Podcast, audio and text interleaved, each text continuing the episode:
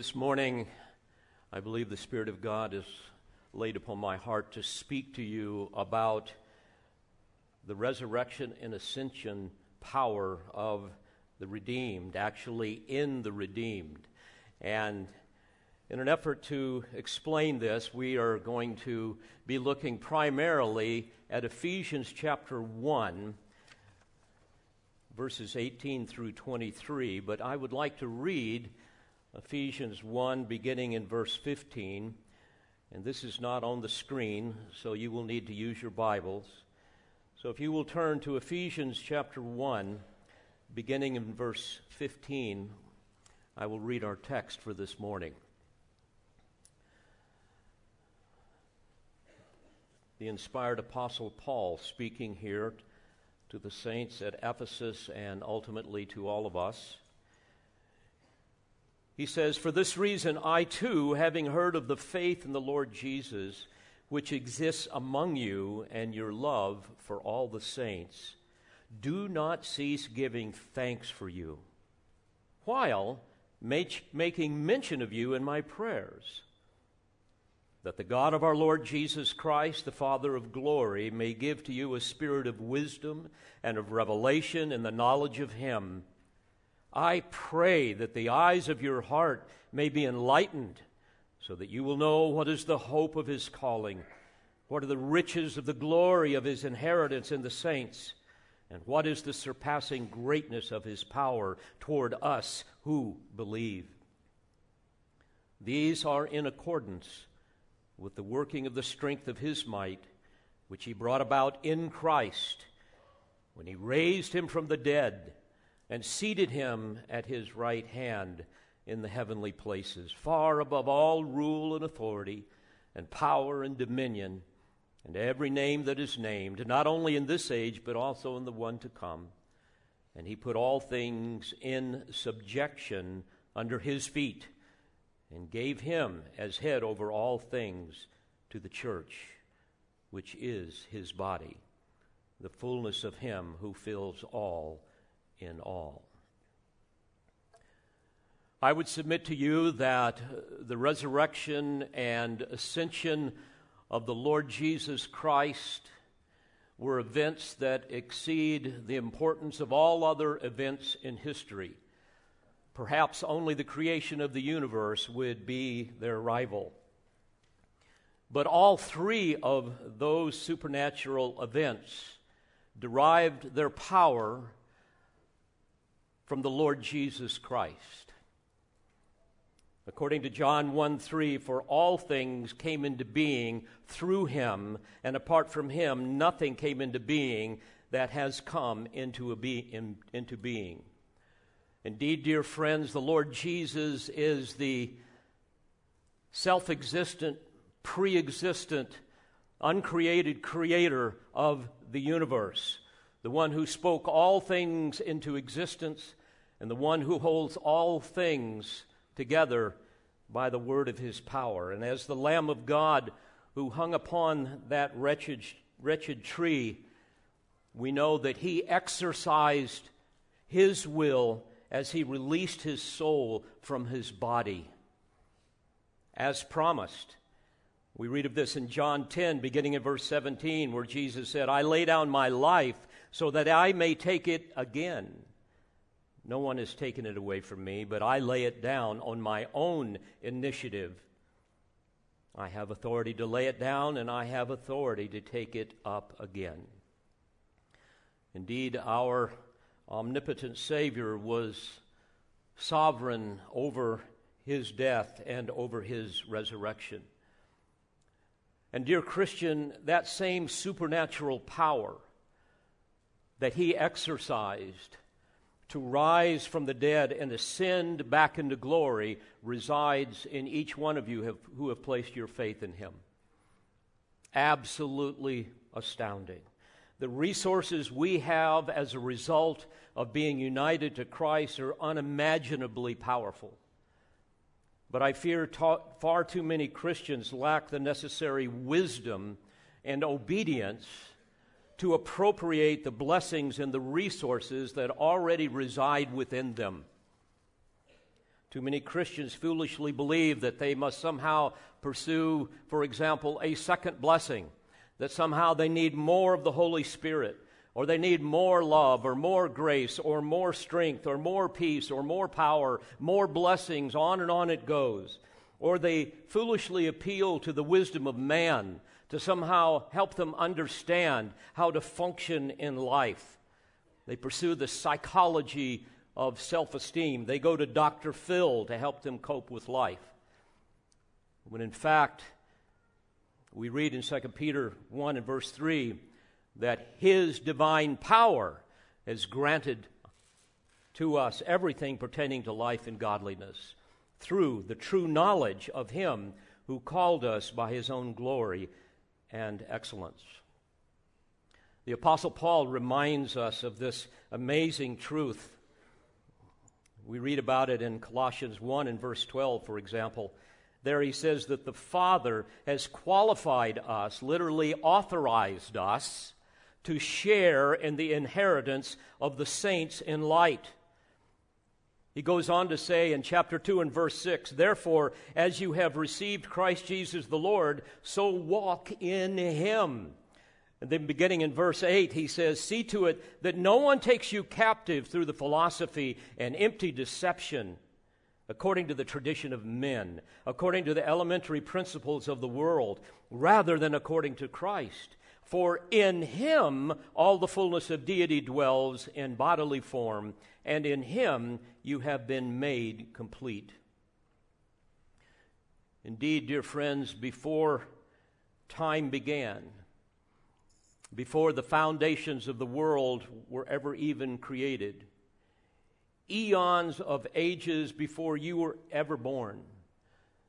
God predestined you by name to save you by His grace and to supply you with all of the resources you would ever need to function in this life and to glorify Him forever in eternity. So, therefore, we never need to pray for more spiritual resources to be able to meet the challenges of life, but we do need to pray for more wisdom to know Christ, to know who we are in Him, so that we can tap into the resources that we already possess. And because the inspired apostle here in this text uses the resurrection and ascension of Jesus Christ as an illustration of that resident power what better time to rediscover these truths than on Resurrection Sunday? Amen? So I trust we will all learn to mimic the Apostle Paul by praising God for all of the spiritual blessings that are ours in Christ. And may we never stop grasping for more understanding of that fullness that is ours in Christ. So this morning, we want to look at Paul's prayer and apply it to our lives we're going to see that he prayed essentially for three categories that the saints would, number one, have wisdom to know the person of Christ, secondly, the power of Christ, and then finally, that they would understand the preeminence of Christ. So, under these headings, let's look first of all at what he says with regard to the person of Christ, beginning in Ephesians 1, verse 17. And remember now, he's interceding on their behalf. He has a burden for them. That, he says, the God of our Lord Jesus Christ, the Father of glory, may give to you a spirit of wisdom. Literally, what he's saying is, I'm praying that you will have a deep grasp of who you are in Christ and the resources that you have in Him. He goes on to say, and of revelation, which here is a synonym for wisdom, and of revelation in the knowledge of Him. Now, the term knowledge is one in which the Apostle Paul is tapping back into Old Testament concepts. The Old Testament concept of knowledge is that of a true knowledge of who God is, and that begins with a reverential awe of Him. In fact, we read in Proverbs 1 7 that the fear of the Lord is the beginning of knowledge but fools despise wisdom and instruction. And in the Old Testament, we see that this true knowledge of God produces an intimate walk with the one who made himself known to us. It includes an ob- obedient heart to his will. And of course, this was lost in the garden due to sin. There was a separation that took place. But the good news is that in salvation, paradise lost is paradise gained. So the great burden of Paul's intercession here is that the, is that the Spirit of God, through His Word, would impart wisdom and knowledge to them according to the fear of the Lord, that they might understand more fully the marvelous graces and blessings that are inherent in their salvation and how to walk worthy of that calling. If you will notice the appellation here in this text, the Father of glory, we must remember that this is speaking of the one who is all glorious. He is the source of all glory. He's deserving of all glory.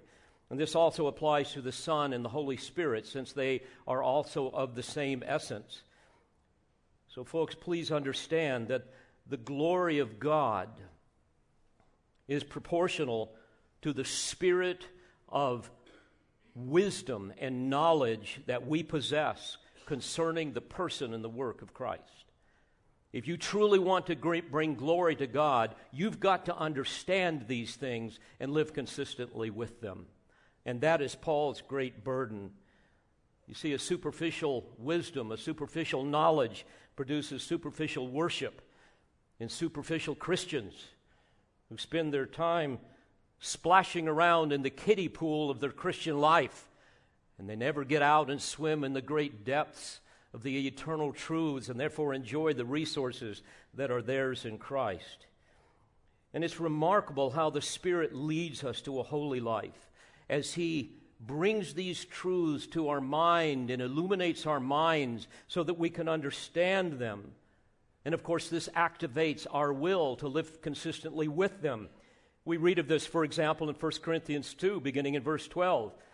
There, the Apostle Paul says, Now we have received not the Spirit of the world, but the Spirit who is from God, so that we may know the things freely given to us by God, which things we also speak, not in words taught by human wisdom, but in those taught by the Spirit, combining spiritual thoughts with spiritual words.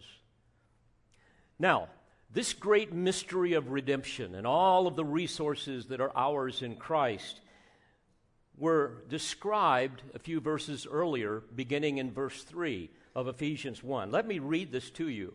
Here's what he's wanting them to really get a hold of.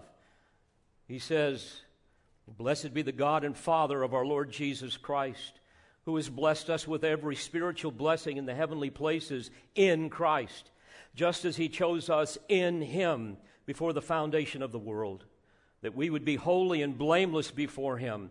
In love, He predestined us to adoption as sons through Jesus Christ to Himself, according to the kind intention of His will, to the praise of the glory of His grace, which He freely bestowed on us in the Beloved.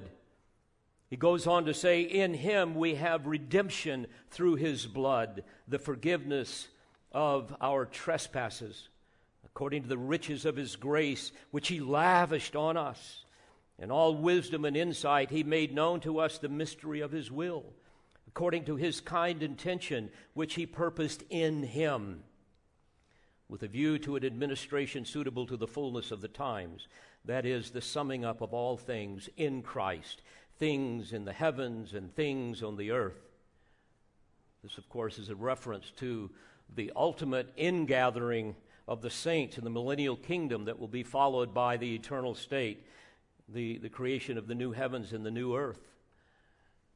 The point being that we are united to Christ and in salvation. And one day, all of creation, the entirety of the universe, will be united to Him, the Creator and Sustainer of all things. In 1 Corinthians 15, we read of this beginning in verse 27. Here, Paul says, For He has put all things in subjection under His feet.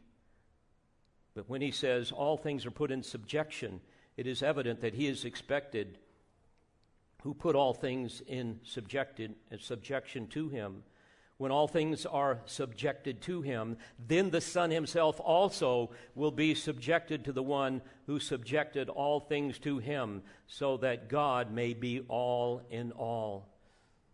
Indeed, one day all whom the Father had given the Lord Jesus as his bride, all those who came to saving faith and who worshiped and served him, all of those will be given back to him as a reciprocal expression of his love.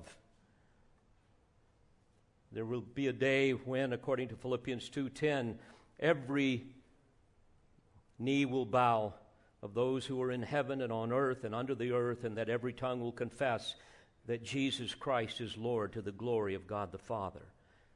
Oh, dear friends, I pray that this encourages you. I pray that this helps you to focus on what is really important in life. All of the other stuff that we spend our time doing, some of it's necessary, a lot of it is frivolous, just a waste of time. But, folks, at the very heart, these are the things that are important. These are the great blessings that are ours in Christ. It's for this reason that Paul said in Colossians 3, beginning in verse 1 If then you have been raised up with Christ, keep seeking the things above, where Christ is, seated at the right hand of God. Set your mind on these things above, not on the things that are on the earth. For you have died, and your life is hidden with Christ in God. And when Christ, who is our life, is revealed, then you also will be revealed with him in glory. So, Paul is essentially saying here, Oh, Father, help these dear believers at Ephesus and uh, these believers from the, now throughout redemptive history, including the saints at Calvary Bible Church. Help them have a spirit of wisdom and of revelation of the knowledge of who you are of who Christ is, what he has done, what he is doing, and what he will do. And I ask you, dear friends, is this a priority in your prayer life? Do you pray for these things for yourself? Do you pray for these things with your children? Do you pray, Father, help me guard my heart from frantically searching for meaning and purpose and, and power and identity as a person? Help me comprehend and recognize the value of who I am in Christ. Back to our text. Paul goes on to say, verse 18, I pray that the eyes of your heart may be enlightened so that you will know three things, okay? Three things. First of all, what is the hope of his calling? Notice it doesn't say, What is the hope of your calling? the hope of our calling, but the hope of his calling. This is a reference to the efficacious call of God in salvation. Ephesians 4 4, Paul goes on to say, You were called in one hope of your calling. And as we read this passage and so many others, we see that his calling originated in the uninfluenced choice of his, of his own decrees, of his people he chose us before the foundation of the world, according to chapter 1 and verse 4. And that calling became operative in our lives when we heard the gospel and when, by the power of the Holy Spirit, He caused us to voluntarily believe in the Lord Jesus Christ and be saved. As Paul said in Romans 8 and verse 30, these whom He predestined, He also called. And these whom He called, He also justified. And these whom he justified, he also glorified. Now, what has he called us to? Well, he's called us to salvation. Well, what does that ultimately mean? It means to make us Christ like. That is the calling, that we might be conformed to the image of his Son. Romans 8 29. So, Paul is praying that the eyes of their heart will be enlightened through his word and the Spirit to help them understand that indeed they were chosen before the foundation of the world to be blessed with every spiritual blessing. He's praying that they would be able to live a life that is, that is holy and blameless before Him and be conformed to the image of His Son.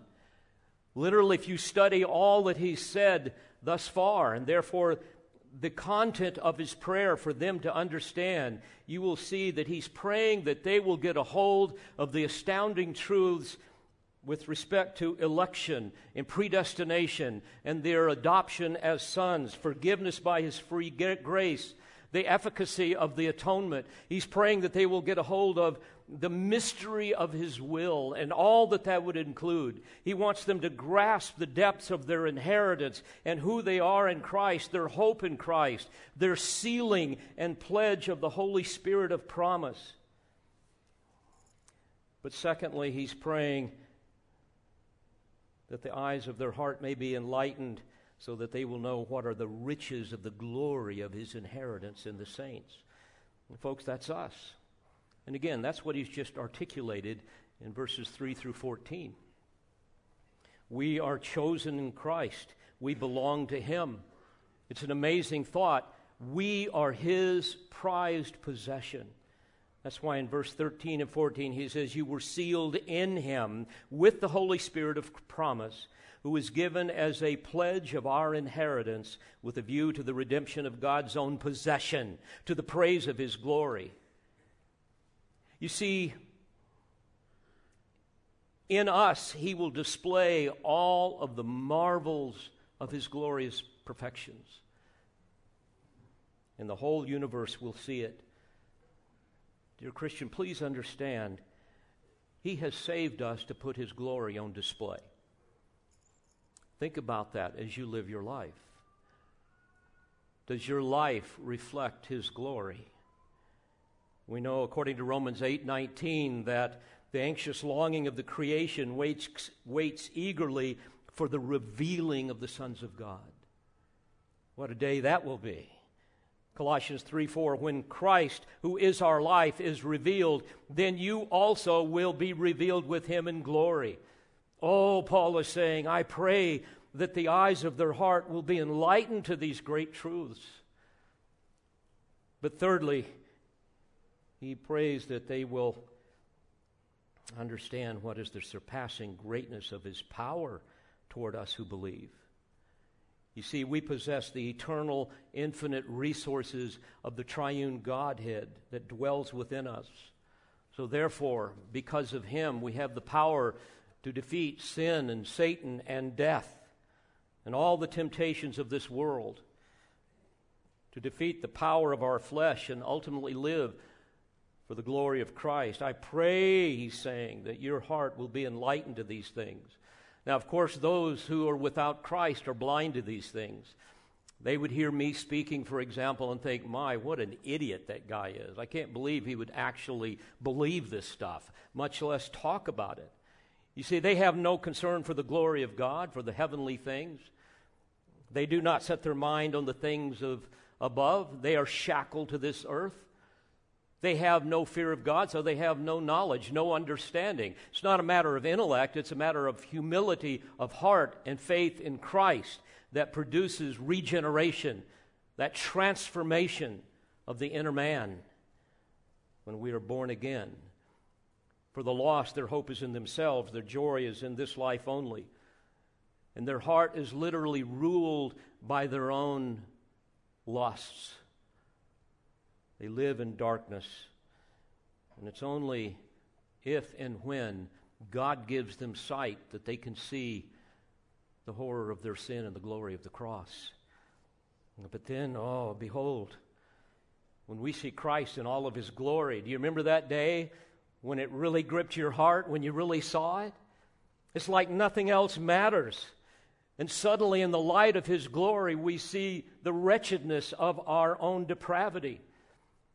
And it's at that point, dear friends, that you can truly sing, Amazing grace, how sweet the sound that saved a wretch like me. I once was lost, but now I'm found. Twas blind, but now I see. Is this the passion of your heart?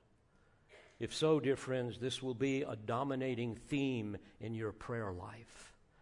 That you will understand these things more fully with every passing day. So he begins with a prayer for wisdom that they will know the person of Christ and all that that would include. But secondly, that they would have wisdom to know the power of Christ. Notice verse 19. What is the surpassing greatness of his power toward us who believe? These are in accordance with the working of the strength of his might. Will you notice there are three synonyms here to express the magnitude of his power working, strength, might. Do you realize, dear Christian, that he is working with the strength of his might in you every single day, accomplishing his good pleasure, conforming you into the likeness of Christ? He is working in you regardless of the circumstances, whether they are good or whether they are bad. And many times I detect that He's working more in me when the times are bad than when they are good. Maybe you can identify with that.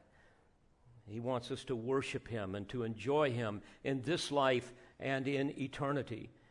And here's the point all that we will ever need to live a life that is pleasing to Him and bring joy and blessing and assurance of salvation to us, all that we will ever need is already our possession.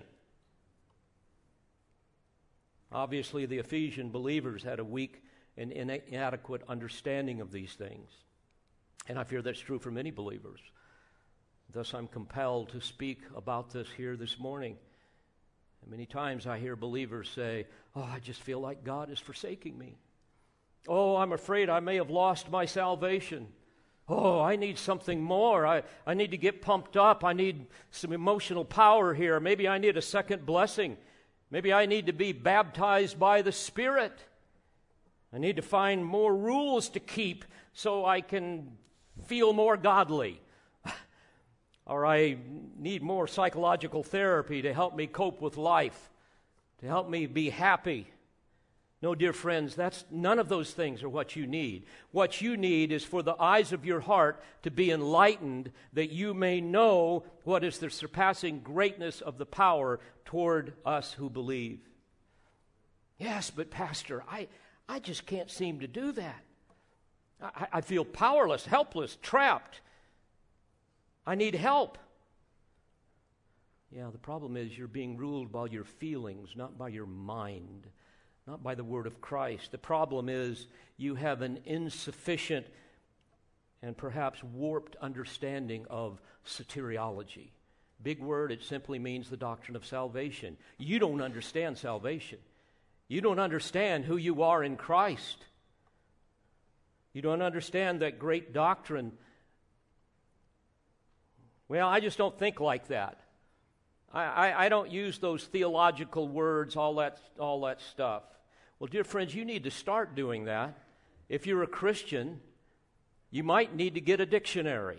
But certainly you need to start reading your Bible because these are the great truths that God has communicated to you that you might know Him more fully and enjoy Him more fully and serve Him more worthily. Oh, yeah, but I, I, I'm just not into that type of thing. Boy, what a lame excuse. And you know, if you look at our culture today, my goodness, you listen to people talk, and um, I'm like, you know, and he's like, and I'm like, and he's like, you know, and um, awesome. I mean, that you remove those words from their vocabulary, and they can't speak. I mean, we have gotten dumbed down to a point where it's embarrassing. And we can't have that in the church. And that's why Paul is praying, oh, Father, do something to give them the spirit of wisdom and knowledge, enlighten the minds of their hearts, the eyes of their hearts. And, dear Christian, that's what I'm pleading for you. Most Christians don't know who they are in Christ. Therefore, they are unable, as Paul says in Ephesians 6, to stand firm against the schemes of the devil. Ephesians 6, verse 11. He goes on and he talks about the armor. You will recall he says, beginning in verse 14, Stand firm, therefore, having girded your loins with truth, having put on the breastplate of righteousness, and having shod your feet with the preparation of the gospel of peace, in addition to all, taking up the shield of faith with which you will be able to extinguish all the flaming arrows of the evil one. And, catch this now, take the helmet of salvation. In other words, understand the doctrine of salvation. That you will be protected from all of the error and all of the silly stuff that you will tend to believe. Take the helmet of salvation and the sword of the Spirit, which is the Word of God.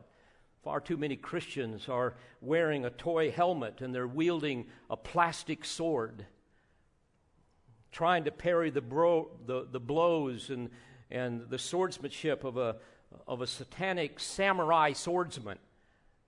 And they wonder why they get destroyed. Well, they have no head protection, they don't know how to use their sword. That's what Paul is praying for here. And how many times do you see Christians coming in contact with those who know error better than they know truth? And that is certainly true for our young people in public schools and in colleges and universities.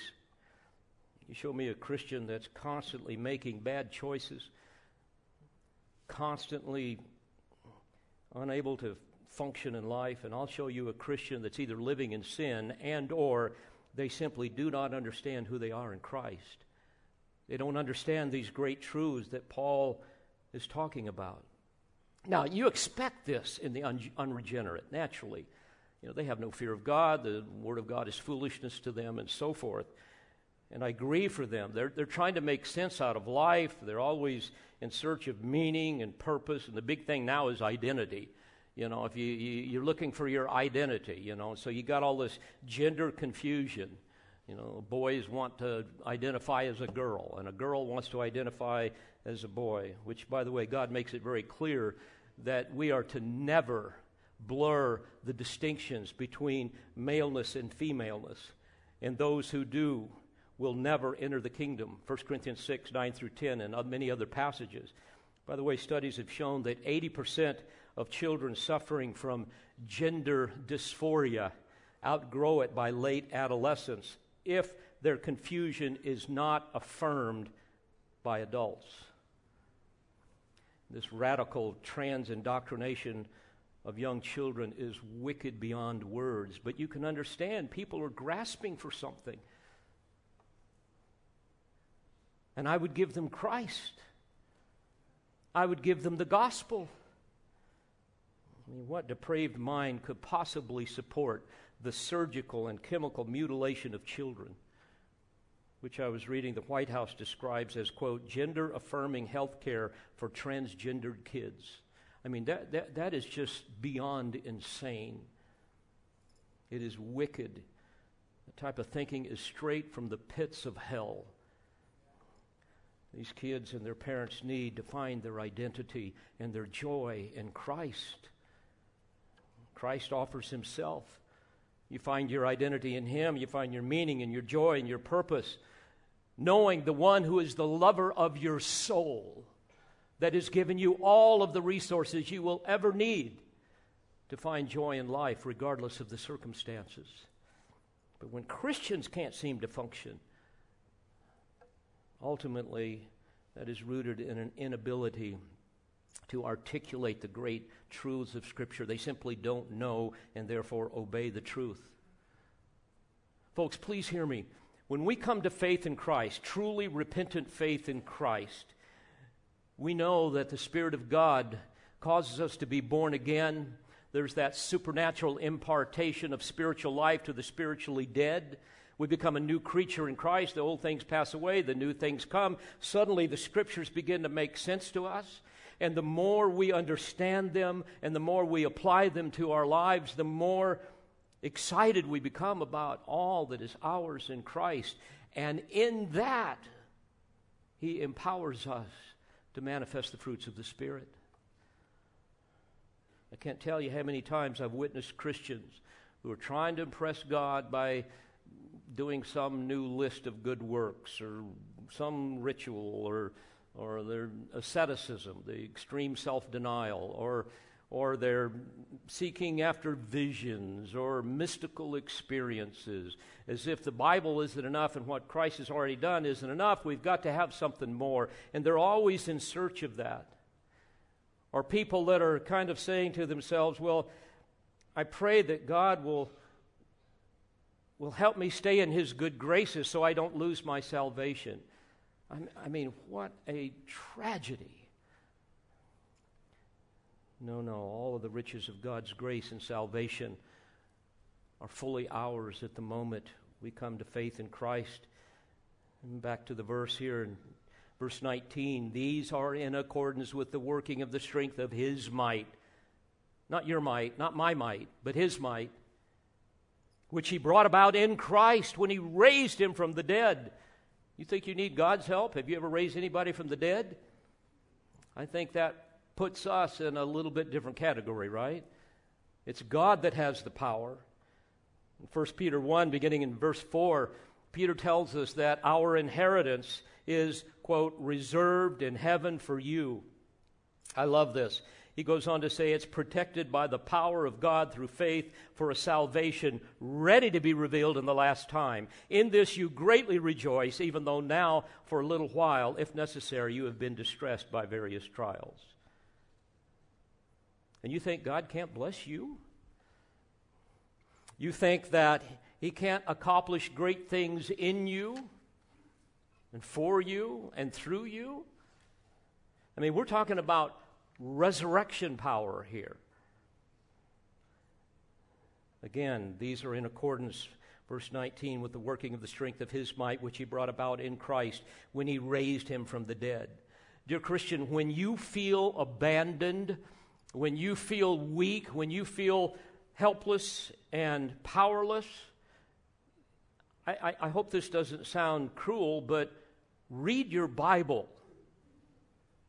Get a hold of those truths that are there, meditate upon them, gain some wisdom and understanding, and catch this pray that the eyes of your heart will be enlightened so that you will know what is the surpassing greatness of his power toward us who believe. In other words, fo- focus on the glory of Christ and who you are in Him. Focus on the fact that because we are united to Christ in saving faith, we are united to the resurrected Christ.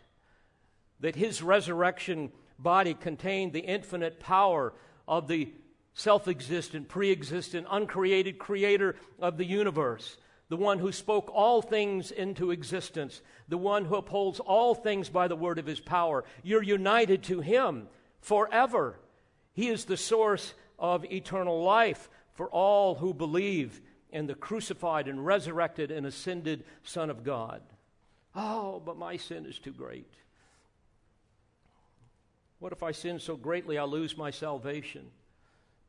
Or as Someone once said to me, how, how can there be no condemnation for those who are in Christ when sin remains in us and death is its fruit? Woe is me, what am I going to do? You're going to go to Scripture. Romans 8, beginning of verse 10 if Christ is in you, and that's the real key, if he is in you, though the body is dead because of sin, yet the spirit, referring to the human spirit, is alive because of righteousness. That is because of your justification, because you've been declared righteous, because he has imputed unto us the righteousness of Christ. Then he goes on to say, The Spirit of Him who raised Jesus from the dead dwells in you. Now let that one soak in. He goes on to say, He who raised Christ Jesus from the dead will also give life to your mortal bodies through His Spirit who dwells in you. Beloved, do you realize that the same Spirit that ministered to our precious Lord for 33 years dwells in you and dwells in me? 1 Corinthians 6:14 God has not only raised the Lord but will also raise us up through his power. This is what Paul is praying for that they will get a hold of these things. The same omnipotent power that raised Christ from the dead resides in all who are united to him by saving faith. And it's that same power that raised us from spiritual death to spiritual life when we were born again. And beloved, that will be the same power that will one day raise us from the grave to eternal life. I don't know which is a greater miracle. I remember hearing a number of years ago an old recording of that Scottish preacher William Still. He died in 1997. He, by the way, was the longest serving minister of the Church of Scotland. He served for 52 years in one church.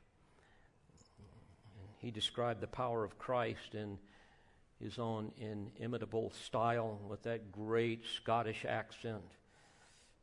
Here's what he said He is the embryo of all that one day will exist outside of hell. All that does not belong to him in his resurrection body and issues not from him will be burned up one day. Only that which is transformed by his coming power and glory will remain. The potential of that new Christ that stood before Mary at the first, so that she mistook him for the gardener, is the source of all that will survive the original creation when it is burned up and reconstituted. And, he says, it is the Holy Spirit sent from him, belonging to him and enshrining all the virtues of his victories over all evil, who dwells in your poor heart and mind. End quote. Oh, Paul is saying, help them to grasp these things, for they are in accordance with the working of the strength of his might Verse 20, which he brought about in Christ when he raised him from the dead and seated him at his right hand in heavenly places. And here he is speaking of just that incredible event, the ascension of the Lord Jesus. We read about it in Acts 1, beginning in verse 9. He was lifted up while they were looking on, and a cloud received him out of their sight. Don't you wish you could have seen that? And as they were gazing intently into the sky while he was going, behold, two men in white clothing stood beside them. They also said, Men of Galilee, why do you stand looking into the sky? This Jesus, who has been taken up from you into heaven, will come in just the same way as you have watched him go into heaven. And obviously, the Lord wanted them to see this so that he could help them refrain from worry and from fear. They saw with their own eyes the power of the resurrection. So, therefore, there's no need to, to fear men. There's no need to strive after the praise of men and to pursue the things of this earth.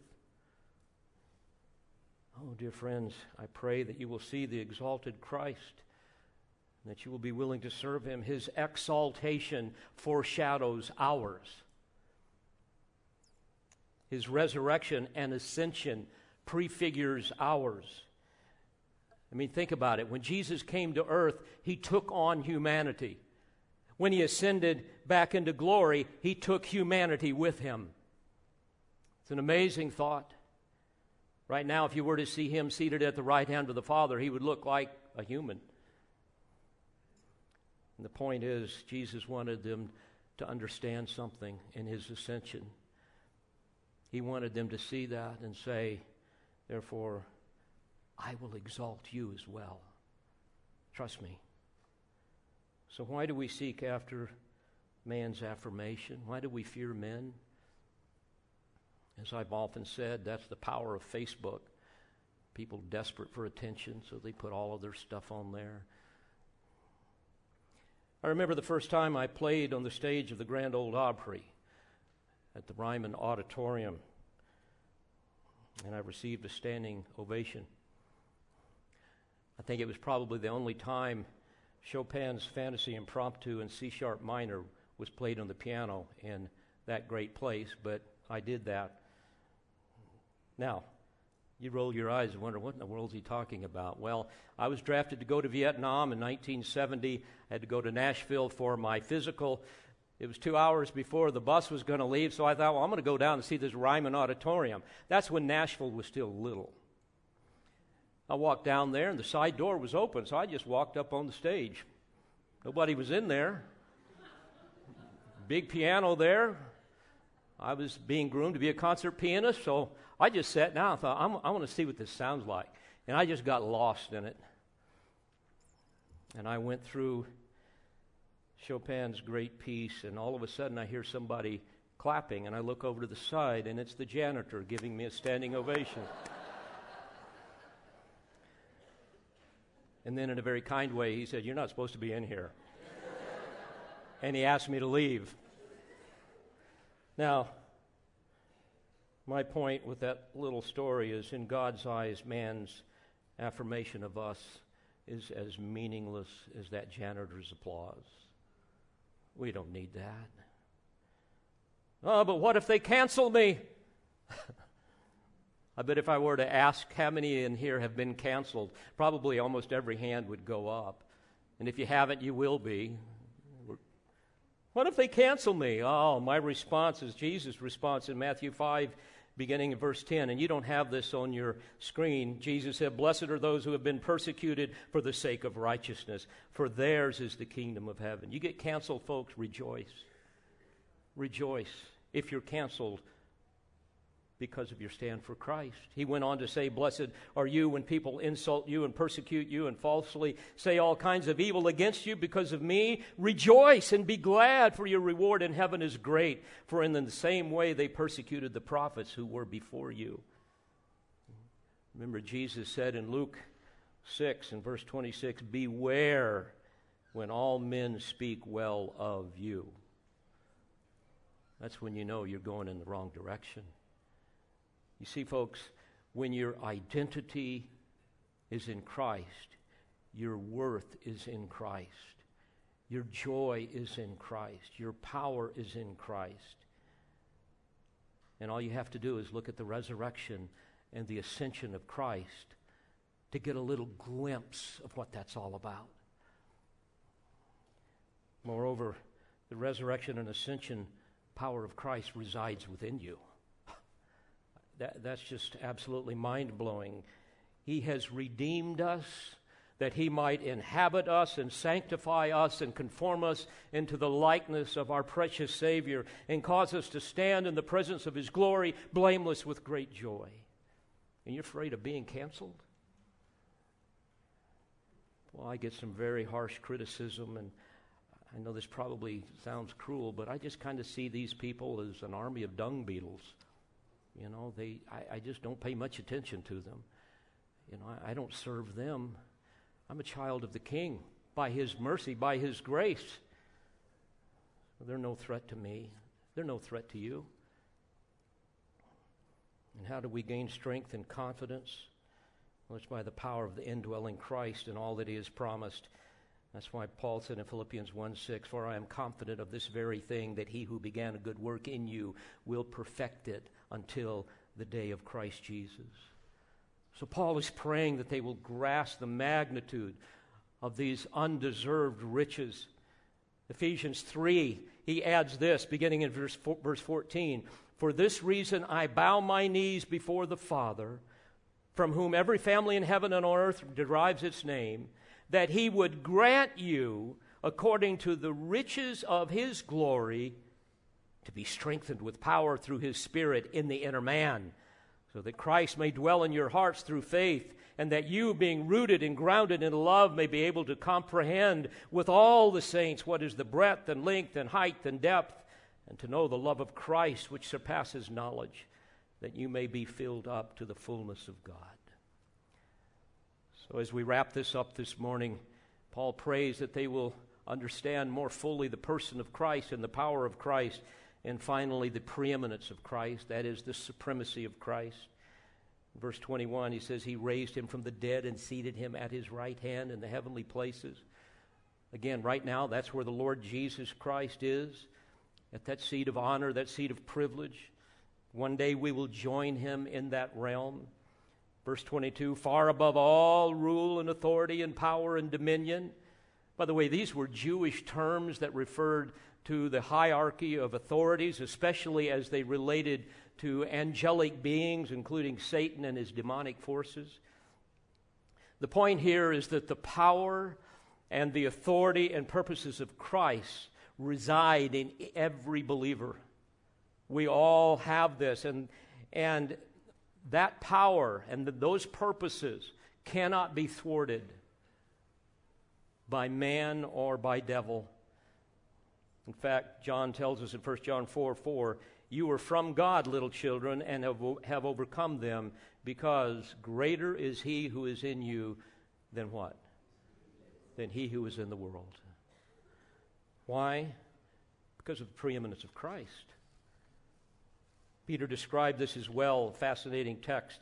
1 Peter 3, beginning in verse 18 For Christ also died for sins once for all, the just for the unjust, so that he might bring us to God, and having been put to death in the flesh, but made alive in the Spirit, in which also he went and made proclamation to the spirits now in prison, who once were disobedient, when the patience of God kept waiting in the days of Noah. He went on to say, Through the resurrection of Jesus Christ who is at the right hand of God, having gone into heaven after angels and authorities and powers had been subjected to him. What he's saying here is between Christ's death and resurrection, his living spirit visited the abyss, that place where the most vile of all demons have been incarcerated because of what they did during the days of Noah. Remember in Genesis 6, you read about the Nephilim who cohabited with females, the daughters of men, it says. Demons that entered men possessed them and then had relations with women. Perhaps, we're not sure, they were trying to produce a, a mongrel progeny that would not be totally human and therefore destroy the human line, the seed of the woman from which Christ was promised to come, according to Genesis 3:15. A mongrel race, imagine this both demon and human, an attempt to corrupt the, the human strain to prevent the possibility of the incarnation of Christ and all of the implications of that, and thus thwart the possibility of a man dying for man. Again, we're not sure of all of this, but it was a plot so diabolical, somehow aimed at preventing the atoning work of Christ, preventing salvation, preventing God from receiving glory it was so vile that God incarcerated them. This cohabitation was a wickedness so heinous that he bound them, according to 2 Peter 2 4, in chains of darkness to be reserved for judgment. Because, according to Jude 6, they did not keep their proper domain. And the exploits of these vile demons were even compared to the sexual perversions of homosexuality. We read about this in Jude 6 that of Sodom and Gomorrah and the cities around them, since they, in the same way as these, indulged in gross immorality and went after strange flesh, exhibited as an example in undergoing the punishment of eternal fire. Well, I use this only as an example, dear friends, to understand the power of Christ and all that he has done. And now he is seated at the right hand of the Father. He's far above all, he says, rule and authority and power and dominion. In other words, far above the reach of Satan and all of his minions. No more corrupt, lying, immoral, narcissistic, control freak politicians. Imagine that. Beyond the reach of liberal lunacy and all of the other wicked things that are out there. Not only that, he says, and far above every name that is named. In other words, every dignified, famous celebrity, every person that man applauds, above Satan and all of his ranks of demons. He is the King of kings. And not only in this age, he says, but also in the one to come.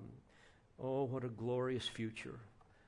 Speaking of the new age of the messianic kingdom that's coming, that will serve as the consummating bridge between redemptive history and the eternal kingdom. All of that was determined in eternity past, but it has not yet been consummated, but it will. And when it is, when the glory of Christ's kingdom is established at his second coming, every ruling power on earth will bow to the victory of Christ's exaltation. Paul is saying, Oh, help them to get a hold of this. And he put all things in subjection under his feet, verse 22. In other words, the position of regal authority given to the Son by the Father will also include a kingdom where he will exercise his authority. Everything that exists will be in subjection to him. Step aside, all you petty little tyrants. Jesus is king. And then he says finally, and he gave him as head over all things to the church, which is the body, the fullness of him who fills all in all. Oh, the glory of the preeminence of Christ. He is the, the head of the church and also the head of all things that exist. And because we, as believers, make up the body of Christ, of which he is head, we will one day experience the fullness of Christ, who, as Paul says here, fills all in all. Don't you feel like you're missing something right now in your Christian life? We're just not made for this world, right? It's just, just things we're longing for. We're longing for more of Christ, right? Yeah, He's given us all these resources, but the fullness of who He is awaits that day of consummation when He takes us into glory. John Calvin said, This is the highest honor of the church, that until He is united to us, the Son of God reckons Himself in some measure incomplete. What consolation it is for us to learn that not until we are in the presence, in his presence, does he possess all his parts, nor does he wish to be regarded as complete. Oh, dear Christian, the power that currently resides within us, the marvelous blessings and the resources that are ours are beyond our imagination.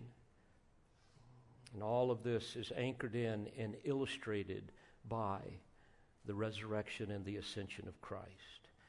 And I pray, as Paul did, that we will all gain wisdom and knowledge of these great truths, relish them, meditate upon them, make them part of our vocabulary so that they will cause us to live them out in ways that will bring great glory to God and great joy to the redeemed.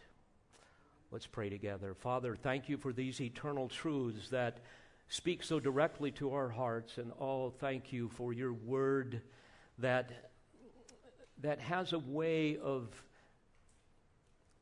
changing us. Truly, it is a lamp unto our feet and a light unto our path.